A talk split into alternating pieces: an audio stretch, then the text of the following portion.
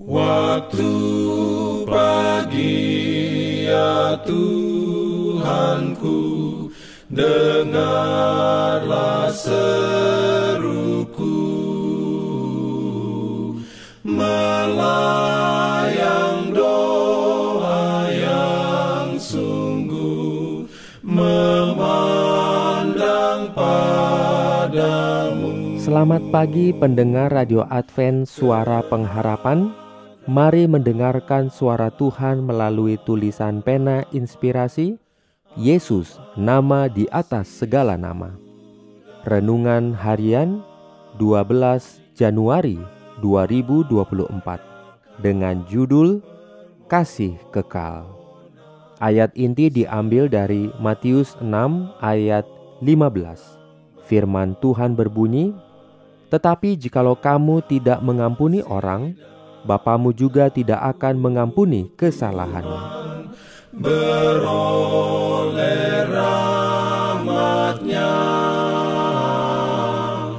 Diberikannya perlindungan dalam pimpinannya Urayanya sebagai berikut Apabila seseorang berpaling jauh dari kelemahan-kelemahan manusia untuk memandang Yesus, suatu perubahan terjadi dalam tabiat. Roh Kristus yang bekerja dalam hati menyesuaikannya kepada petanya, dan hendaklah menjadi usahamu untuk meninggikan Yesus. Hendaklah mata pikiran diarahkan kepada Anak Domba Allah yang menghapus dosa dunia dan bila mana engkau menggabungkan diri dalam pekerjaan ini, ingatlah bahwa barang siapa membuat orang berdosa berbalik dari jalannya yang sesat, ia akan menyelamatkan jiwa orang itu dari maut dan menutupi banyak dosa. Tetapi jika kamu tidak mengampuni orang, Bapamu juga tidak akan mengampuni kesalahanmu. Tidak ada yang dapat membenarkan roh yang tidak suka mengampuni Orang yang tidak mengasihi orang lain menunjukkan bahwa ia sendiri bukan orang yang turut mengambil bagian dari karunia pengampunan Allah. Dalam pengampunan Allah, hati orang yang bersalah ditarik dekat ke hati yang besar dari kasih yang kekal.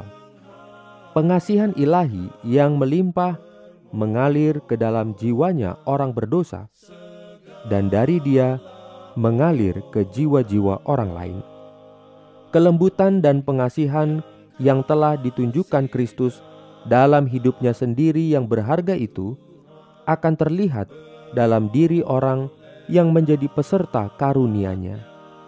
Tetapi jika orang tidak memiliki roh Kristus, ia bukan milik Kristus.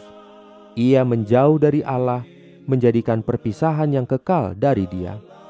Adalah benar bahwa ia barangkali pernah menerima pengampunan, tetapi rohnya yang tidak berpengasihan menunjukkan bahwa ia sekarang menolak kasih Allah yang mengampuni. Ia telah memisahkan dirinya dari Allah dan berada dalam keadaan yang sama seperti sebelum ia diampuni. Ia telah menolak pertobatannya dan dosa-dosanya berada di atas dia seperti ia belum bertobat. Tetapi pelajaran penting dari perumpamaan ini terletak dalam perbandingan di antara pengasihan Allah dan kekerasan hati manusia. Dalam kenyataan bahwa pengasihan pengampunan Allah harus menjadi ukuran terhadap dirinya sendiri. Kita tidak diampuni sebab kita mengampuni, tetapi sebagaimana kita mengampuni. Dasar dari segala pengampunan terdapat dalam kasih Allah yang tidak berdasarkan jasa, tetapi oleh sikap kita terhadap orang lain, kita tunjukkan apakah kita sudah menjadikan kasih itu milik kita. Renungkan lebih dalam bagi Anda. Apakah saya cenderung menilai dosa melihat beberapa orang lebih buruk dari yang lain? Bagaimanakah kecenderungan ini mempengaruhi kemampuan saya untuk mengampuni dosa yang mungkin bukan kesalahan saya? Diberikannya perlindungan dalam pimpinannya.